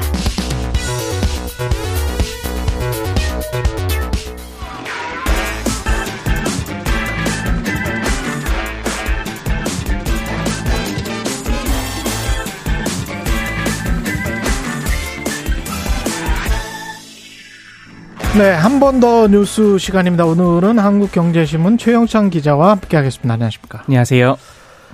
정유정 씨 원래 그 한 사람만 죽인 줄 알았더니 과외 강사를 54명이나 접촉했었어요. 예. 굉장히 많이 접촉한 것으로 어제 이제 밝혀졌는데요. 야, 이게 진짜 소름 끼치네. 네, 일단 지금 어제 기소가 됐습니다. 예. 네, 부산지검 전담 수사팀이 정유정을 이제 살인과 사체 손괴, 사체 유기 및 절도 혐의로 구속 기소했다고 밝혔습니다. 그러니까 지난 2일에 이제 경찰로부터 사건을 넘겨받아서 이 전담부 소속 3명의 검사가 이제 전담팀 꾸려 꾸리고 계속 수사를 벌여왔는데요. 그러니까 시신 일부를 이제 뭐 여행용 가방에 담아서 이제 평소 자신이 산책하던 이 경남 양산 낙동강변에 인근 풀숲에 지금 유기했잖아요. 그리고 예. 이 피해자를 물색하려고 아까 말씀하신 것처럼 무려 54명의 과외 강사를 이렇게 접촉을 해서 혹시 혼자 사냐고 이렇게 아. 문자를 보낸 것으로 지금 알려졌어요. 그런 전, 전문 어플리케이션으로. 그래서 지금 너무 충격을 좀또 주고 있습니다. 아유, 소름 끼치네요. 예. 범행 동기도 공개됐습니다. 예, 검찰은 일단 기소를 하면서 정 씨의 범행 동기로 어린 시절부터 쌓인 분노, 그리고 사이코패스적 성격 이렇게 지금 규정을 했습니다. 정 씨가 범행을 한 데에는 어린 시절부터 쌓인 분노가 영향을 미쳤다고 검찰은 분석을 한 건데요. 이 불우한 성장 과정, 그리고 가족과의 불화, 대학 진학이나 취업 실패가 이 분노로 계속 쌓였다는 거예요. 이 정 씨가 이 한 살 때 엄마가 곁을 떠났는데 이 여섯 살 때는 또 아버지에게도 버림을 받았어요. 그리고 조부의 손에서 큰 것으로 지금 알려졌는데 이 대학 진학도 안 되고 공무원 시험에도 뿌떨어지고 구직도 실패하고 이렇게 다 계속 실패를 음. 반복하다 보니까 이런 경험이 결국은 쌓여서 사이코패스적인 성격과 결합한 것이다. 이렇게 지금 검찰이 분석을 했습니다. 그렇군요. 정씨 노트가 발견이 됐는데 이 메모가 또 결정적인 영향을 한 것 같습니다. 네, 지금 그의 노트에는 별 내용이 별로 없었는데 예. 딱 이게 써 있다는 거예요. 안 죽이면 분이 안 풀린다. 이 글귀가 자필로 쓰여 있던 것으로 지금 알려져 있는데 참. 그러니까 검찰은 이 해당 글이 최근에 쓰인 것으로 보고는 있어요. 근데 네. 정 씨가 지금 진술을 계속 거부하고 있거든요. 음. 정확히 쓴 시점은 특정을 언젠가. 하진 못하고 있어요. 어쨌든 예. 검찰은 정 씨가 지난해 초부터 분노 표출 방법으로 살인을 고려했다고 보고 있고요. 살인과 관련한 그 검색을 한 최초 시점이 그쯤 되고 음. 살인 방법 또 사- 사체 유기 이런 걸 계속 검색한 것으로 지금 전해졌습니다. 자폐 성향이 있다는 보도도 있었는데 자폐 성향이 있습니까? 일단 검찰에서는 그 자폐 가능성은 작다 이렇게 보고 작다. 있거든요. 아. 이 대검 심리 분석에서 이 자신의 증상에 대해 과장되게 꾸며내고 있는 이런 상태로 예. 사이코패스적 성향, 뭐 주의력 부족 이런 건 있다고는 봤어요. 예. 그런데 예 를 들어 뭐 정신 증세라든지 자폐 스펙트럼이라는 건 있고 장애의 유형인데 음. 이 장애일 가능성은 작다 이렇게 지금 평가를 하고 있습니다. 검찰은 일각에서 제기한 그 신분 탈취설에 대해서도 증거로는 확인할 수 없었다고 덧붙였거든요. 예. 이정 씨가 피해자의 옷장에서 옷을 꺼내 입은 것은 자기 옷의 혈흔이 튄 상태로 외부에 나가지 못해서 음. 이 옷을 갈아입은 것뿐이다. 신분 탈취와는 관계가 없다. 이렇게 설명을 했습니다. 그렇군요. 그리고 서울 백병원 서울 도심 한복판에 있습니다. 여기 중구인가 있죠. 맞습니다. 예. 근데 이게 문을 닫는다고요? 예, 최근에 이제 인제대 그 인제대 병원인데 인제 백병원이죠. 인제학원 그 재단이죠. 재단에서 이사회로 만장일치 폐원 결정을 의결을 했어요. 예. 이게 지금 굉장히 오래된 병원이에요. 그렇죠. 1941년 백인제 외과 병원으로 시작을 한 거거든요. 예. 지금 80여 년간 이 자리를 지켜온 건데 어쨌든 지금 폐원 결정이 됐고 외과에서 이제 예. 돈 많이 버셔서 종합병원 전국에 대학까지- 많죠 지금. 예, 예. 대학까지 설립한 네. 그런 케이스입니다. 예. 그래서 지금 2004년부터 누적 적자가 1,745억 원이라는 음. 거예요. 그래서 경영난이 심각하다는 이유로 지금 폐원 결정을 했는데 문제는 지금 서울시가 당신들 이거 돈 벌려고 상업지구 하려고 하는 건 아니냐. 어. 그래서 용도 변경을 막겠다 이러면서 팽팽히 맞서는 상황입니다. 서울시는 여기에다 병원 다시 지어라 뭐 이런 이야기입니까? 일단 그냥 계속 하라는 얘기고 해라. 예, 폐원하지 말고 그냥 운영을 해보고 정상화 한번 해보자. 이런 입장이고 적자가 계속 나는데 뭐 어쨌든 그 어. 보통 적- 적자가 나는 회사도 다시 또 경영 자고책을 꺼내들고 하면은 또 다- 네. 다른 방법을 찾을 수 있잖아요. 근데 만약에 어. 용도 변경을 안 해주면은 뭐 폐원을 방- 했다가 다시 병원을 새로 짓는 방법도 있고 여러 가지가 있거든요. 그럼 영종률이라도 높여 준다든가 뭔가를 뭐 그런? 예, 논의가 있을 수 있겠죠. 근데 예. 지금 서울시가 예. 최근에 여기에다가 지금 그 도시계획 시설, 종합 의료 시설 결정 추진을 한다고 검토한다고 발표를 한 바 있어요. 아, 그러니까 그래요. 도심의 의료 공백이 심각하기 때문에 그렇죠. 여기를 이제 어- 의료로 어떻게 좀 하겠다. 예. 라고 발표한 게 있어서 지금 이것과 좀 약간 엇박자가 나는 거잖아요. 백병원 측은 뭐라 그러는 거예요? 여기에 다 다른 거 짓겠다는 거예요? 백병원은 지금 여러 가지 안을 검토를 하고 있어요. 네. 지금 뭐 예를 들어서 어 이렇게 되면은 새로 병원을 짓는다든지 무슨 어. 뭐 여러 가지 안을 지금 검토를 하고 있는데 이게 사실 명동의 금싸라기 땅 우리가 뭐 한 평에 3점 3.3 예, 예. 제곱미터에 뭐 3억 뭐 그쪽 인근이잖아요, 이게. 맞습니다. 그래서 예. 나름 여기도 뭐 지금 여러 세 번에 걸쳐서 컨설팅을 받았더라고요. 예. 그래서 지금 뭐 외래 병상 수를 줄여서 뭐 외래를 늘리는 식으로 뭐 음. 건강 검진을 한다든지 이렇게 해왔는데 그렇게 하면 할수록 더 적자가 나는 거예요. 굉장히 딜레마에 빠졌었는데 지금 아, 뭐 주차장이 그런- 없으니까. 네, 주차장이 왜, 여, 매우 적어요. 여기는 취약해요. 제가 한번 가봤었는데 여기는 뭐 들어가기가 취약합니다. 그 예. 임직원만 386명인데 예. 주차 대수가 118대라고 합니다. 그러니까 임직원만 380명인데 그럼 입원 환자들까지 생각을 해보면 이게 말이 안 되지. 예. 그러니까 뭔가 개발은 다른 방식으로 백- 병원을 짓더라도 뭔가 네. 주차장을 확 늘려야 될 텐데. 지금 뭐 보도 자료에 낸 거 보면은 예. 뭐 새 병원 건립이나 뭐 미래 혁신 데이터 센터 운영 또 다른 뭐 수익 사업이나 아니면 진짜 매각까지도 다양한 아. 방안을 심도 있게 논의하겠다. 땅값이 비싸니까. 네, 네. 근데 이제 아, 매각이나 이런 것까지 서울시가 막을 수는 없을 거고. 네. 하지만 여기에다가 어떤 병원을 지어라라는 거는 서울의 전체적인 도시 무료 공백을 막기 위해서는 서울시는 꼭 그렇게 해야 되는 거고. 예, 왜 그러냐면은 그 최근에 맨좀 오래됐긴 했지만은 음. 중앙대 필동병원도 문을 닫았거든요. 아, 그렇 예, 지금 도심 쪽에 의료 공백이 심각해요. 만약에 응급 환자가 나온다고 하면은 거기에 또 어르신들이 네. 많이 사시거든. 종로나 중구 쪽에 또 계속 사시는 분들이 있기 때문에 그러 그러네요. 또 생각해 보니까. 근데 이제 병원의 직원들이나 뭐 이런 사람들은 또 아이 그러면 우리는 못 먹고 살란 말이냐 이렇게 또 반발할 수도 있겠습니다. 그렇죠. 지금 네. 뭐 뭐 그 재단 측은 네. 인근에 있는 일산이나 뭐 저기 상계동 백병원으로 다 옮겨서 다 취업 그 보장 계속 해주겠다고 말은 하는데 예. 이 장담은 할 수 없다는 게 지금 병원 측 그 직원들의 논리고 예. 환자들도 지금 뭐 이렇게 이송을 해주겠다고 그러네. 하는데 당장 지금 이 계획대로라면 8월에 폐원을 할 거거든요. 지금 뭐 여러 가지 문제가 지금 나오고 있습니다. 그러네요. 그 안에 다 쾌유하셨으면 좋겠습니다. 그 안에 쾌유에서 퇴원.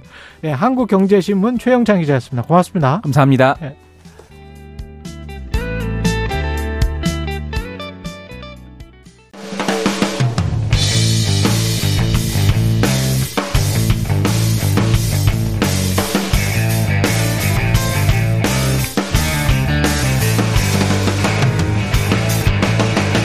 최경영의 최강 시사.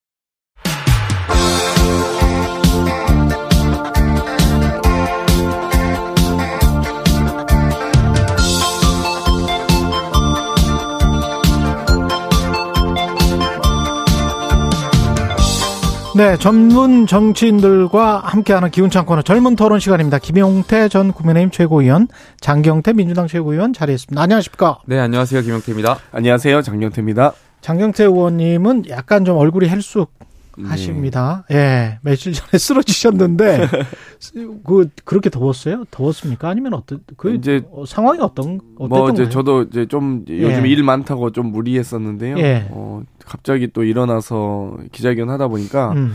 그냥 뭐 약간 현기증이 나면서 머리가 음. 핑좀 돌더라고요. 그래서 좀 정신 차려보니 바닥에 누워 있어서 저도 깜짝 놀랐습니다. 근데 기, 장해찬 국민의힘 최고위원은 기절쇼였다 이렇게 뭐 주장하는 기절 쇼- 쇼를 거기에서 할 이유가 쇼를 할 이유가 없죠, 사실 예. 오히려 왜냐면 그 당시 이동관 이 특보를 방통위원장으로 지명할 것으로 음. 13일에 막 마- 여러 지라시들이 돌면서 어 저희가 13일 날 지라시 보고 이제 14일 날 항의 방문했던 거였거든요. 예. 15일 날 이제 임명할 것으로 예정 예정돼서 근데 항의 방문해서 저희가 김효재 이제 상임위원을 만나러 가는 자리인데 굳이 거기서 쓰러져서 뭐 그럴 필요도 없죠. 뭐 사실 저도 뭐 기억도 안 나는 일이지만. 근데, 근데 또 인터넷에서는 예. 뭐 뭐막 그런 이야기들이 돌았어요. 뭐 무릎 보호대 논란이 있어서 예. 뭐 일단 최대 피해자는 전 이동관 특보다 이렇게 보는데요. 뭐 그 다음 날 원래 방통위원 임명하셨어야 되는데 원래 그 다음 날 임명할 예정이었던 건 맞아요? 뭐 그런 지라시가 이제 돌아서 아, 저희도 그래서 항의 방문했던 거거든요. 근데 음. 그게 논란이 되면서 오히려 이제 지명을 좀 미뤄야 되는 상황이 네. 되지 않았나 이런 생각이 들고요. 뭐 저희의 입장에서야 뭐 참 이걸 이슈로 더 부각시켜 주셔서 뭐 감사해야 될지. 네. 근데 사실 정치적 금돈이 있거든요. 저희가 네. 이제 아무리 제가 여러 가지 의혹이 있다 할지라도 음. 김건희 여사 뭐 성형 중독 뭐 이런 사진을 가지고 비교하거나 음. 분석하거나 이러진 않습니다. 최고위 모두 발언에서 뭐 심지어 아프다고 하면 네. 오히려 위로하고 오히려 어 강건하시기를 오히려 좀 요구 드릴 텐데 네. 좀 아프다면 뭐, 좀 아픈 걸로 아니, 믿어주라. 정태원 그 쓰러지셨다는 소식도 굉장히 좀 놀랬거든요. 놀라는 네. 게좀 인지상정이잖아요. 그래서 안쓰럽거든요.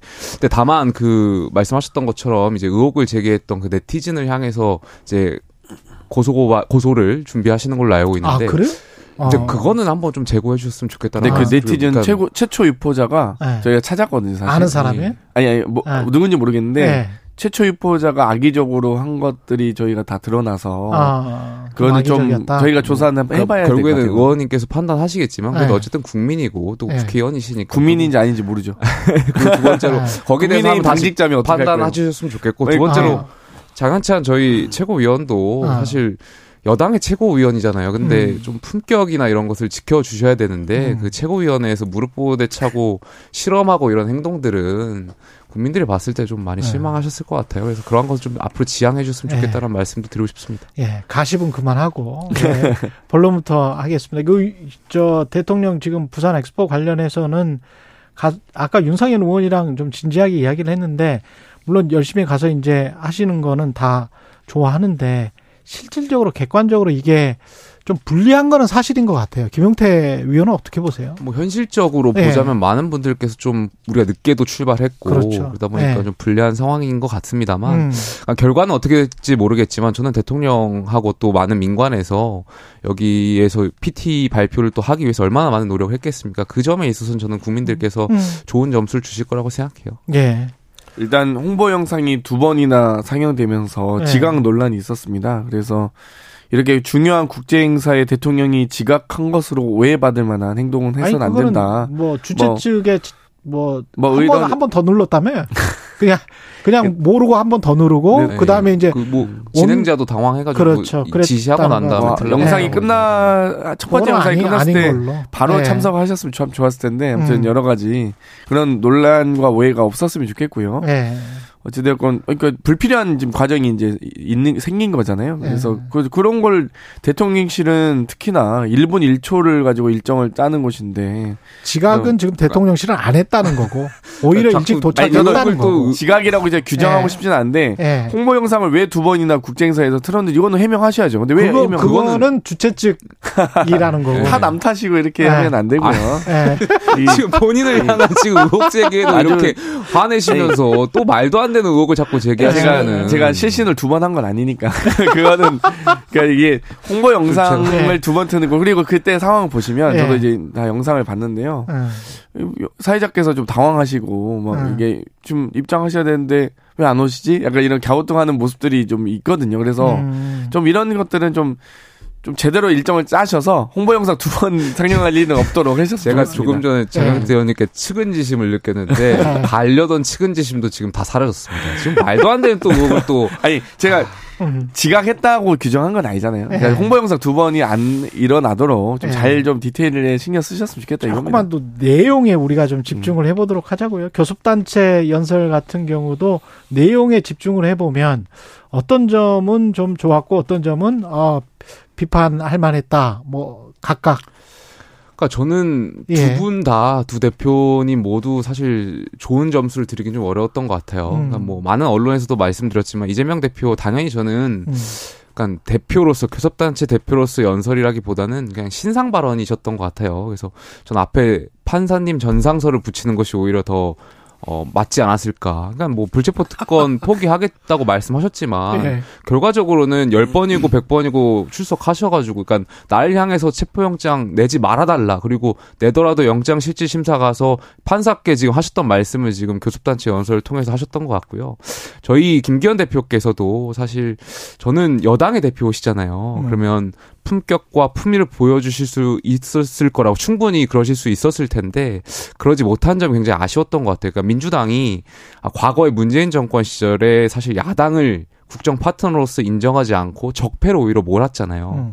그러면서 저는 민주당이 심판받았다고 생각하는데 저희 국민의힘은 좀 달랐으면 좋겠습니다. 그래서 민주당이 물론 잘못한 것도 있겠지만 앞으로 여당으로서 좀 비전을 말씀하셨으면 더 좋지 않았을까 예. 생각돼 봅니다. 예. 일단 이재명 대표 연설은 뭐 여러 가지 오퍼 정권, 압구정 정권 이런 부분이 있었습니다. 민생과 경제, 외교 안보를 포기한 정권에 대한 규탄도 있지만 가장 핵심은 뭐 불체포 특권의 포기 선언이었습니다. 그러면 이 정도 됐으면은 이제 김건희 여사, 뭐 최은순 장모에 대한 수사도 공정하게 함께 이루어져야 된다.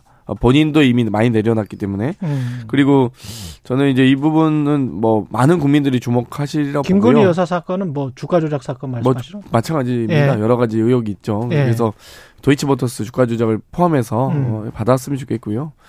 이 김기현 대표 연설은 정말 무슨 내용인지 혹시 기억나세요? 혹시 저는 사진 찍으러 나오신 줄 알았습니다. 네, 뭐 너무 손을 막 들고 국회의원 정수 주자는 말씀도 하셨고 뭐 아. 여러 가지 말씀. 그러면은 비례대표 국회의원은 필요 없다? 그러니까 뭐 그걸 옹호하는 게 아니고 그런 말씀을 하셨다라는 거죠. 아. 그래서 저는 야 이 여당 대표가 야당 탓하고 있는 모습 처음 봤습니다. 왜냐면 국정 운영의 주요 집권 여당 아니겠습니까? 그리고 음. 당 대표시면 대한민국이 어떻게 발전해야 되는지, 국가적 위기 상황이 어떻게 초래하고 있는지, 그 부분을 어떻게 타개할 것인지 비전을 좀 보여주 셨으면 좋겠다 이 생각을 했는데 뭐 기대는 안 했지만 물론 너무 좀 한심했습니다. 근데 송영길 대표, 전 대표, 민주당 대표는 국회의원의 불체포 특권에 대해서 절대 반대다. 불체포 특권을 포기하는 건 야당이기를 포기하는 것이다. 이거는 당내에 이런 기류도 있습니까? 사실 이제 그 교섭단체 대표 연설 직전에 최고위원회에서 예. 대표께서 그걸 말씀하시겠다고 얘기하시더라고요. 그래서 저희는 저도 뭐 저를 포함해서 거의 대부분의 최고위원들이 다이 음. 만류했습니다. 이건 왜냐면 이게 이제 본인이 그냥 영장 심사 받으면 되지. 음. 예를 들면 그걸 선언을 하는 순간 음. 다 발목 잡고 다, 발목 잡힌다. 네, 그, 런 것들이 또 이재명 대표 관련된 재판도 이미 다 지금 맹탕으로 흐르고 있지 않습니까? 음. 뭐 사실상 유동규 씨의 진술도 다 뭐 여러 가지 지금 본인도 진술을 거부하고 있고 이제 재판 연기 요청하고 있고. 그렇죠. 뭐 김만배 씨가 유동규와 남욱이 이재명에게 돈 줬다고 얘기해 달라라고 회유했다.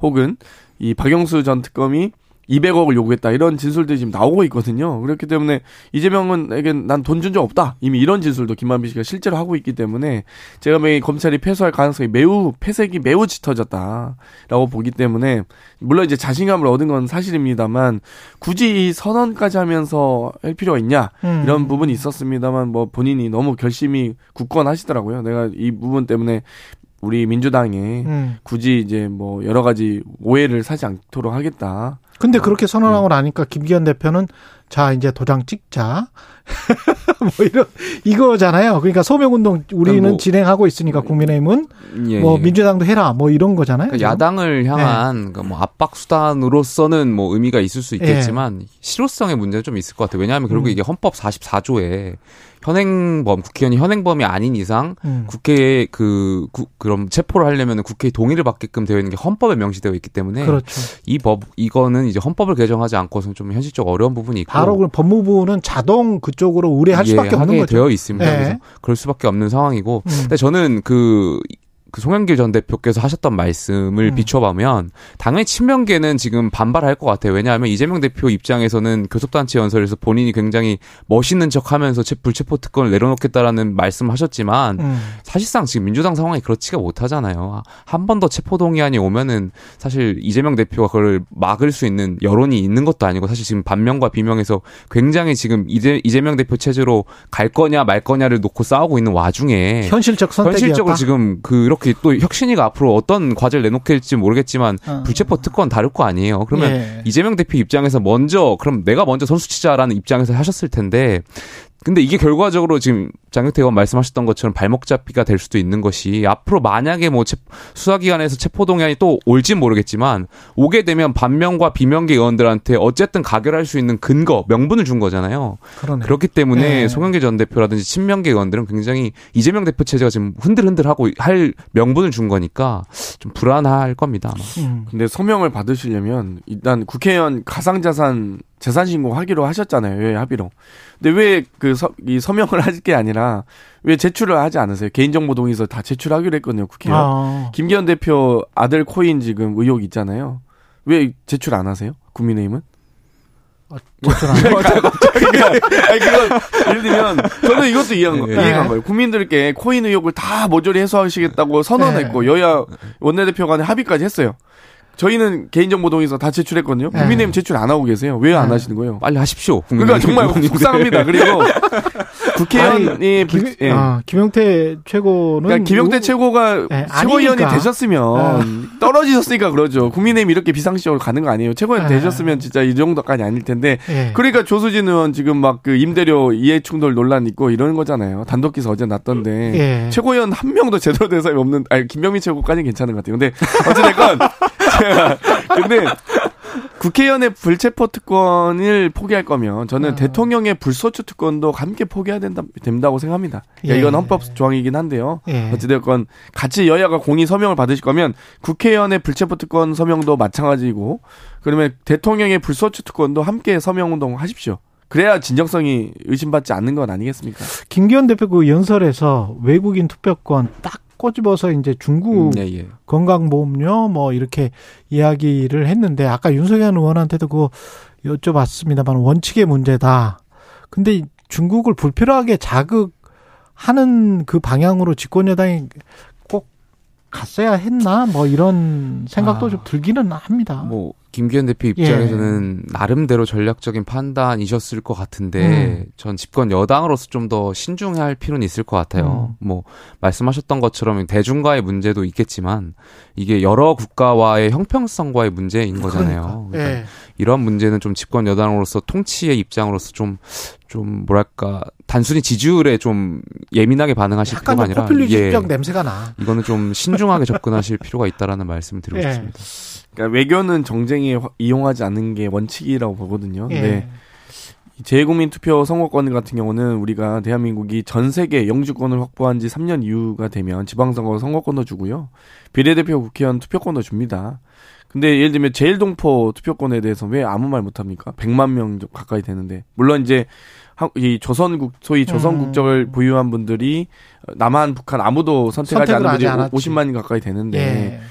아니 제일 동포에 대한 투표권 문제 일본에서는 투표권 허용하지 않고 있잖아요. 왜 일본 정부에게는 아무 말 못하는지 이, 조, 이 정도 굴욕적인 메시지가 어디 있습니까? 그러니까 저는 중국 정부에 요청할 수 있다고 봅니다. 뭐 음. 집권 여당의 대표로서 10분 50보 100보 양보해서 그러면 일본 정부에도 똑같이 요구를 했어야죠.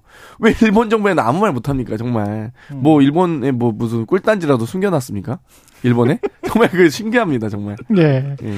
민주당 혁신위는 그, 어, 잘 될 것 같습니까? 그 관련해서 친명, 친명계라고 할 수는 없겠죠. 하여간 성향의 분들이 꽤 있다. 그래서 잘 될 것 같지 않다. 이런 언론 보도들도 꽤 나와 있는데 어떻게 보세요? 혁신을 한마디로 정리하면요. 예. 쇄신을 요구하셨던 분들이 쇄신을 걱정하게 생겼다 라고 좀 말씀드리고 싶고요. 아, 거꾸로. 저도 어. 보면서 솔직히 근데 혁신위원 면면이 보면 예. 친명 한 명도 없습니다. 솔직히 말해서 그?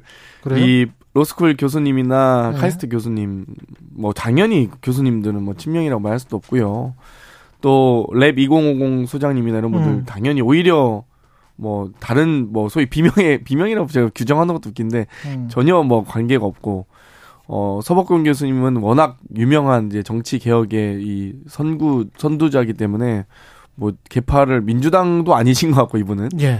근데 이제 원래 정의당이었던 것 그렇죠. 네, 예. 그쪽 이제 좀 성향을 보이셨긴 했는데 음. 어찌됐건 뭐 그쪽 성향이라고 말할 수도 없죠. 이게 규정하는 게 좀 대단히 조심스럽고 오히려 송구할 정도고 김은경 교수님은 제가 이제 잘 모르는 분이었거든요. 음. 이번에 혁신위원 하면서도 저도 좀 이분이 했, 했으면 좋겠다 이렇게 생각은 했는데 상당히 강단 있는 분이시더라고요. 그래서 좀 저도 깜짝 놀랄 정도인데 아마도 뭐 여러 가지 혁신 의지를 가지고 음. 기대는 하고 있습니다. 근데 뭐 이제 이게 친명 비명의 문제가 아닌 것 같아요. 음. 민주당을 모조리 다 쇄신의 모조리다? 예, 빠져들게 하지 않을까. 쇄신 음. 블랙홀이다 이렇게 보여요. 민주당의 친명계 의원님들 말씀 들어보면 음. 나는 혁신위원 다 모른다. 혁신위원장하고도 연결고리 없다 이렇게 말씀하시는데 전 도저히 이해가 안 가요. 아니 예. 내 집을 메스를 들이대러 오시는 분들한테 어떻게 일면식도 없는 분을 그렇게 맡길 수가 있는지 저는 이해, 이해가 잘 안 가고요. 음. 한 뭐 열심히 하려고 하는 민주당 혁신위원분들께는 죄송한 말씀이지만 결과적으로는 스펙 쌓기밖에 안 될 겁니다. 그분들에게는 이. 혁신위원들 왜냐하면 결과적으로 지금 민주당 상황이 굉장히 복잡하거든요. 네. 이재명 대표 체제로 총선을 치를 거냐 말 거냐라는 근본적인 질문이 있는 거예요. 친명과 비명 간에는 음. 혁신위에 대한 어떤 정의도 다 달라요. 친명과 비명과 반명 간에. 아. 그러니까 이제 그, 그러한 와중에 혁신위가 과연 이재명 대표 체제를 메스를 들일 수 있느냐. 음. 그러니까 심하게 말하면 이재명 대표까지 물러나게 할 수냐 있느냐인데 혁신위원들 몇 면을 보면 사실 다 학계에 계셨던 분들이잖아요. 정치인들이 음. 아니고. 예. 그러니까 정치인들도 풀기 어려운 이 고차 방정식을 어떻게 학계에 계셨던 분들이 풀 수 있겠습니까? 저는 결과적으로 굉장히 현실적으로 어려울 거다. 그럼 흐지부지 될 거다? 흐지부지 되겠죠. 아. 네, 민주당을 잘 모르는 분이 혁신위원장 맡은다고 하셨는데 저는 입당한 지 세 달밖에 안 된 분을 대통령 후보로 선출한 국민의힘은 뭡니까?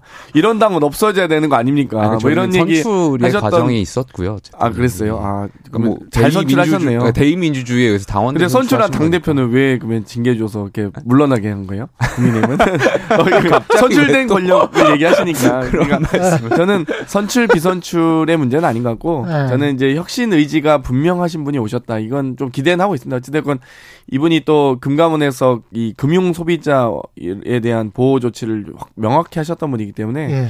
저는 이제는 유권자란 표현보다는 정치 소비자의 개념으로 좀 예, 치환됐으면 정치 소비자 예, 좀 예. 바뀌었으면 좋겠다는 생각합니다. 이제 국민들께서 정치인을 또 정당을 선택하시는 과정이 되었거든요. 명목적인 지지가 아닙니다. 이제 음. 그렇기 때문에 저는 또 금융소비자 이 보호 조치를 하셨던 금융 금감원 부원장이셨기 때문에 정치 소비자 보호 조치를 제대로 하시기를 또 기대하고 있습니다. 친명 보호자만 하실 것 같은데. 예, 재밌게 가고 있습니다. 예. 예. 이 혁신이가 1번 과제로 지금 전당대회 돈봉투 사건 진상조사. 근데 진상조사를 이게 그러면 어떻게 전수조사를 하는 거예요? 당사자 해명을 다 듣, 는 겁니까? 모르겠습니다. 그건 혁신이에 물어보셔야 될 것 같은데요. 저도 아. 그러니까 이 정도로 최고 현직 최고위원도 모를 정도로 그렇, 혁신이가 그래?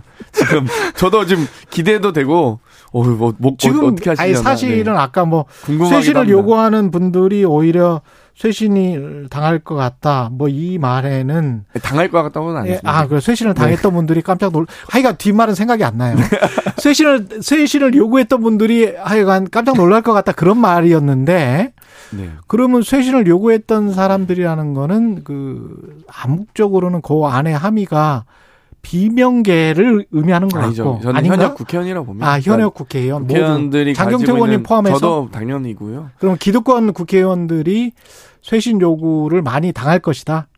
아무래도 이제 어떤 공정한 측면에서요? 경쟁을 포함해서 아, 공천 경쟁 국회의원이 가지고 있는 여러 가지 기득권들이 있긴 합니다. 당내 음. 예를 들면 대의원제 같은 경우도 아. 국회의원들이 갖고 있는 기득권 중에 또 예. 지역위원장이 갖고 있는 기득권 중에 하나긴 하거든요. 예. 근데 이제 저는 대의원제가 옳으냐 그러냐 이걸 이 논쟁으로 빠져들고 싶진 않고요. 음. 오히려 대의원을 어, 민주적으로 선출하길 바란다 이런 음. 좀 의견을 좀 드리고 싶습니다.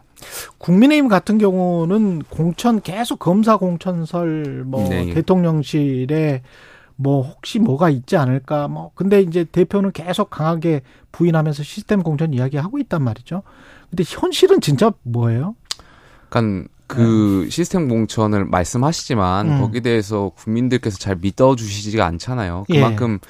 정치권이 신뢰가 많이 떨어진 거겠죠. 늘 총선 때마다 이기는 공천하겠다, 공정한, 공정한 공천하겠다 하기, 하지만 그렇게 안 해왔잖아요. 사실 현실적으로. 김용태 위원은 지금 당협위원장밖에 저는 당협위원장이 아, 닙니다 아니에요? 예, 예. 그러면 내려놨기 받을... 때문에 지난 그 지도부 전환 과정에서 받을 수 이번에 하실 거예요?